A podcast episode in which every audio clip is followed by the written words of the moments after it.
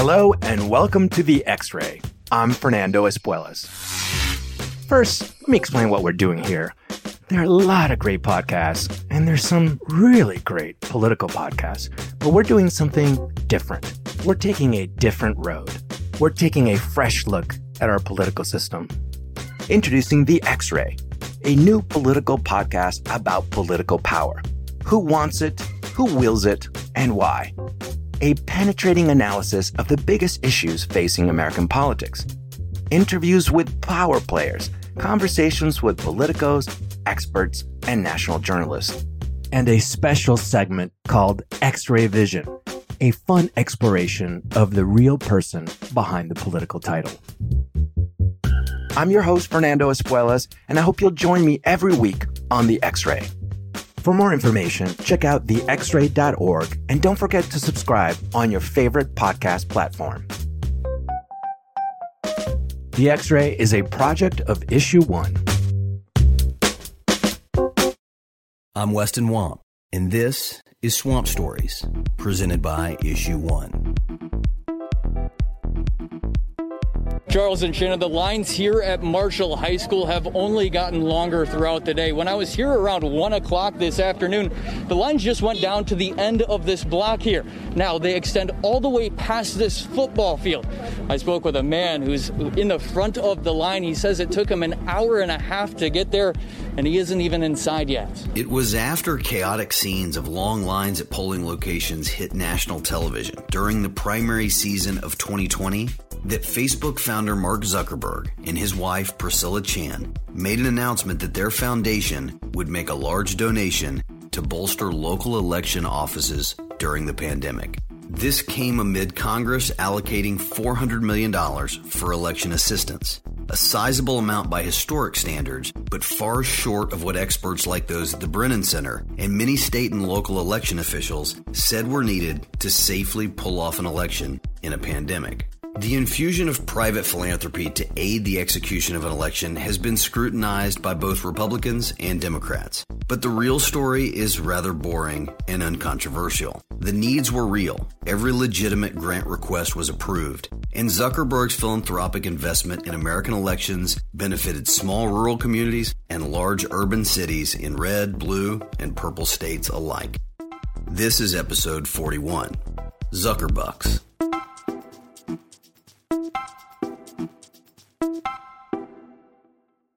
The work that we did in 2020 was so informed by the early primary season when we first saw election departments try to figure out how to keep voters safe and keep the process work when the pandemic was so new to us. One of the things that I've never been able to shake is the Milwaukee primary in April of 2020. And what that looked like was 180 polling places being consolidated to just five, and still voters being committed to showing up. We saw lines that wrapped around city blocks of Milwaukee's voters waiting for hours, sometimes upwards of four hours to cast a ballot. The weather was brutal that day. Uh, folks stood in a hailstorm at times to be able to cast those ballots, but they still did it. Tiana Epps Johnson is the CEO of the Center for Tech and Civic Life one of two nonprofits that received most of the money Zuckerberg and Chan committed to election offices. If you remember, I think some folks forget, but it took over two weeks for Milwaukee to be able to provide results to the public. And as we moved through the primary season, we continued to see things like that. In Georgia, we saw jurisdictions that were struggling to even be able to open polling places to start the election. Um, and so there were national stories about how the pandemic was really bringing the voting process to its knees. It was a really dire set of circumstances. And so it informed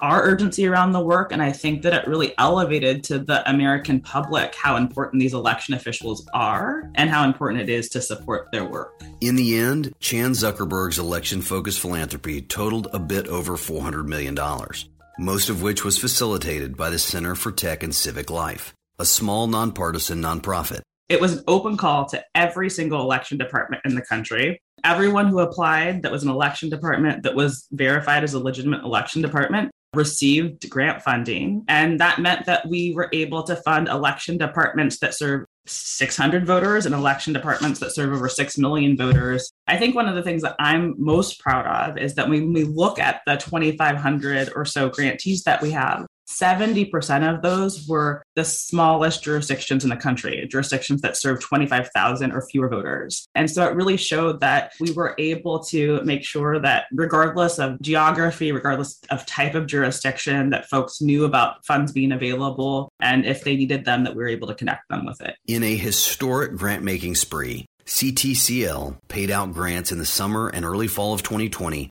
to election jurisdictions large and small across America using an expedited grant process that focused on two main objectives. We made an application that took no longer than 30 minutes for any election department to actually apply because they were under such significant stress just doing their work that we wanted to make it super easy for them to apply. We also, on our end, when we were reviewing applicants, we were doing two main things making sure that anyone that applied was in a legitimate election department and then once we were able to verify that, getting money to them as fast as possible so that they could put it to work for their voters. The funds, which many on the right now call Zuckerbucks, were used for all types of purposes purchasing PPE, hiring additional staff, facilitating high volume vote by mail, and promoting voting.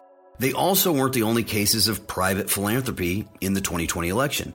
Ultimately, others in the private sector also stepped in including the Schwarzenegger Institute at the University of Southern California, and several major sports teams made in kind donations to open up their stadiums. But as is the case with even the most mundane aspects of the 2020 election, Tiana and the team at CTCL have been the target of conspiracy theories that it was Zuckerberg's grand strategy to tilt the election to Joe Biden by concentrating his giving on states and locales favorable to Biden. Newt Gingrich and close allies of former President Trump have used the unconventional circumstances surrounding the Zuckerberg election funding as proof the election was, quote, rigged. But of course, two things can be true. One, Republicans and Democrats agree that in a perfect world where the government acts responsibly, elections should not be privately funded. And two, the grants funded by Zuckerberg were not intended to favor Biden, and analysis shows the jurisdictions receiving funds did not have increased turnout compared to jurisdictions that did not receive funding. It's important to note that in the United States, elections are run at the local level in roughly 10,000 different jurisdictions. It's also important to note that these local jurisdictions have to primarily pay for these elections themselves, even though they're putting on state and federal elections as well. For the most part, Republican election officials issue one spoke to recognize the critical need for, and in many cases accepted, the private funding. Many also acknowledged the potential for bad optics and spoke about the backlash caused by government inaction. Greene County Clerk Shane Schoeller, who formerly served in the Missouri House of Representatives, including as Speaker pro tem and acting Speaker of the House, explained the rare dilemma faced by election officials. They believe that that money is being used for nefarious purposes. Whether it's true or not, the perception is there.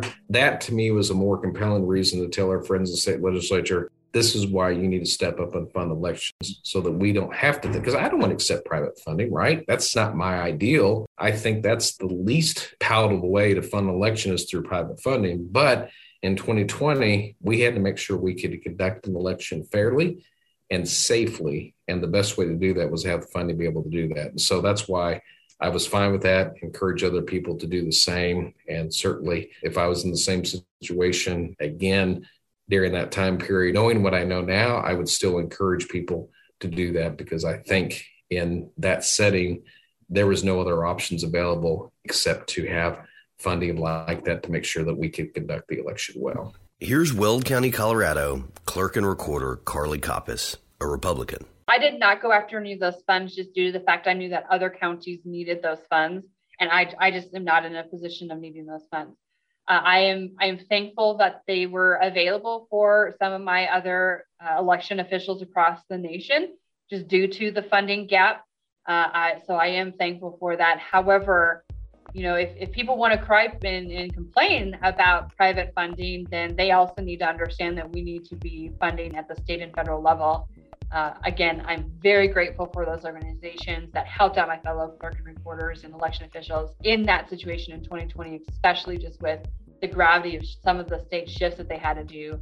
Uh, but I, I, definitely would not like to see that in the future because I would rather make sure that the government is funding this appropriately. Bill Gates, the chairman of the Board of Supervisors of Maricopa County, Arizona, a county that has been the target of disinformation attacks, had this to say about the move by some states to totally ban private funding. We did accept funding from, you know, the Zucker bucks. We did accept some of that funding. We actually returned a fair amount of it, but we did use it in, in particular for some of the pivoting that we had to do due to COVID 19. In the 2021 session, of the Arizona legislature, they voted to ban private funding for elections, and the governor signed that legislation. So now it's a moot point. We can accept it. That's fine. You know, this is what we try to explain to people we don't create the election laws, it's the state legislature. So they tell us how to run these elections and we follow the law. No private funding now? Okay,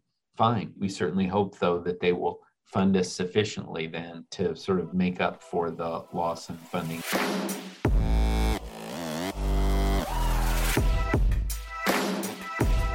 We'll be right back. We're taking a short break from today's episode to tell you about a new podcast that recently joined the Democracy Group, a podcast network that Swamp Stories is a part of. Village Squarecast brings together people who don't think or look alike to take on topics such as politics, religion, and race. For over 15 years, the Village Square has hosted hundreds of gatherings with tens of thousands of people in bars, churches, and even in the middle of Main Street. And now, they bring you their favorite conversations from inspiring leaders to regular people exhausted by the political rancor and looking for a better way. Check out Village Squarecast and listen wherever you get podcasts. All right, let's get back to it. Sam Oliker Friedland is an advocate for accessible elections and former chief counsel for the Center for Secure and Modern Elections which partnered with CTCL on the Election Infrastructure Initiative following the 2020 grant program to get more federal funding to local election departments. He is now the executive director of the Institute for Responsive Government. He points out that legislatures have not, in fact, worked to close the funding gap at the same time as they've banned private funding. What you've seen is legislators targeting the grant program without pairing that targeting of the grant program with robust funding of the election officials in their state who desperately need funds to purchase new voting machines, to upgrade their voter registration database security, and to make sure that they have enough availability for the voters in their state to vote. There's a study by the Election Infrastructure Initiative that found about $54 billion in election infrastructure funding needs over the next 10 years, and not a cent of that was covered by the legislatures that have spent the last few uh, sessions attacking the grant program. And that's really striking to me because it turns out that when you look at it that way, it's not actually about making sure that election officials have what they need from the public officials that are actually responsible for providing that. And as for the half baked conspiracy theories alleging Zuckerberg was attempting to tilt the entire presidential election, Sam points out that both Trump appointed judges and conservative Supreme Court justices rejected this outright. These conspiracy theories are not new. They've actually already been tested in the courtrooms of some of the most conservative federal judges across the country, not only before the election, during certification, but long after the election took place. And every single one of those, again, rather conservative federal judges found exactly what Tiana said to be true that the funding was available to every jurisdiction in the country. It was being used to make these elections safer for both poll workers, election officials, and voters, and that there was sort of none, none of the conspiracy actually had any merit to it whatsoever. This actually went all the way up to the Supreme Court in an emergency posture where, in two cases, one justice basically gets to decide whether to move forward with the case. And Justices Alito and Kavanaugh rejected these claims outright. So these conspiracy theories have been on the radar for a while now, have been tested, and have been found to be wanting. Neal Kelley, former registrar of voters for Orange County, California, and a Republican, had this to say God, that was so overblown. There was so much in the contract on the back end that put an air gap between Zuckerberg and his foundation and the, the money that was used at the county level for elections. I never, never had any pressure, any, you know, issue with that. It was politics and it was overblown and it was nonsense. My view is that, and that's part of the community pitching in. I think that's important. For another perspective on just how outrageous these claims are, let's look at Wisconsin, where the five largest cities applied together for grants. In the city of Milwaukee, Trump got a higher percentage of the vote in 2020 than he did in 2016. Not exactly overwhelming evidence that Zuckerbucks received by Milwaukee helped Biden.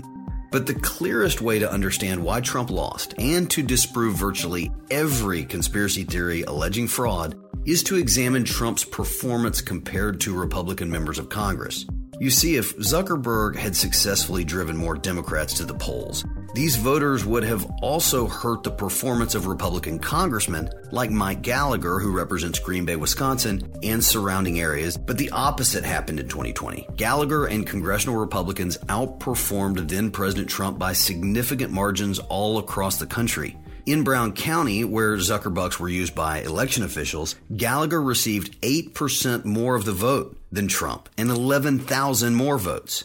This fact is simply incompatible with a theory that Democrats were driven to the polls to rig the election against Trump. The unsurprising reality to Republicans like me is that four years of former President Trump's polarizing behavior had simply turned off many Republicans and right leaning voters. They stuck with their Republican congressman, but chose not to vote for Trump. The bottom line is that under intense pressure, small nonprofits rose to the occasion and they helped ensure that the 2020 presidential election was conducted smoothly and safely while also demonstrating the need for Congress to provide more robust investments in America's election infrastructure. We have always felt at the Center for Tech and Civic Life that what we really need is predictable, robust public funding for election departments so that they can serve American voters in the way that we deserve. We deserve a process that's trustworthy, we deserve a process that's smooth, and deserve a process that works for every eligible voter. When we are thinking about what we did in 2020, that was really helping ends meet in a national crisis because election departments were struggling to just get the machinery of democracy to work.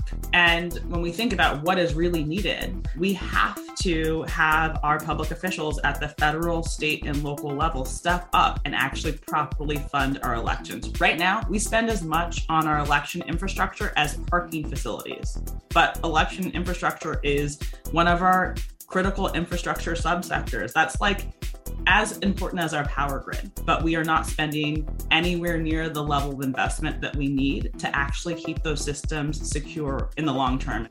On the next episode of Swamp Stories, we're going to take a look at the 2000 Mules documentary and take it apart piece by piece. Thanks for listening to Swamp Stories, presented by Issue One, the country's leading political reform organization that unites Republicans, Democrats, and independents to fix our broken political system. Please subscribe to the podcast and share it with your friends. Even better, rate and review it on Apple Podcasts to help us reach more listeners. You can find out more at swampstories.org.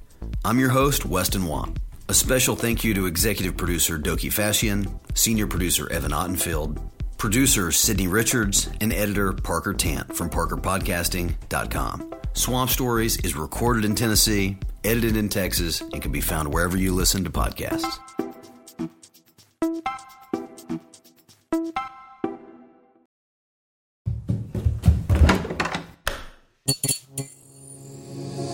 podcast is part of the Democracy Group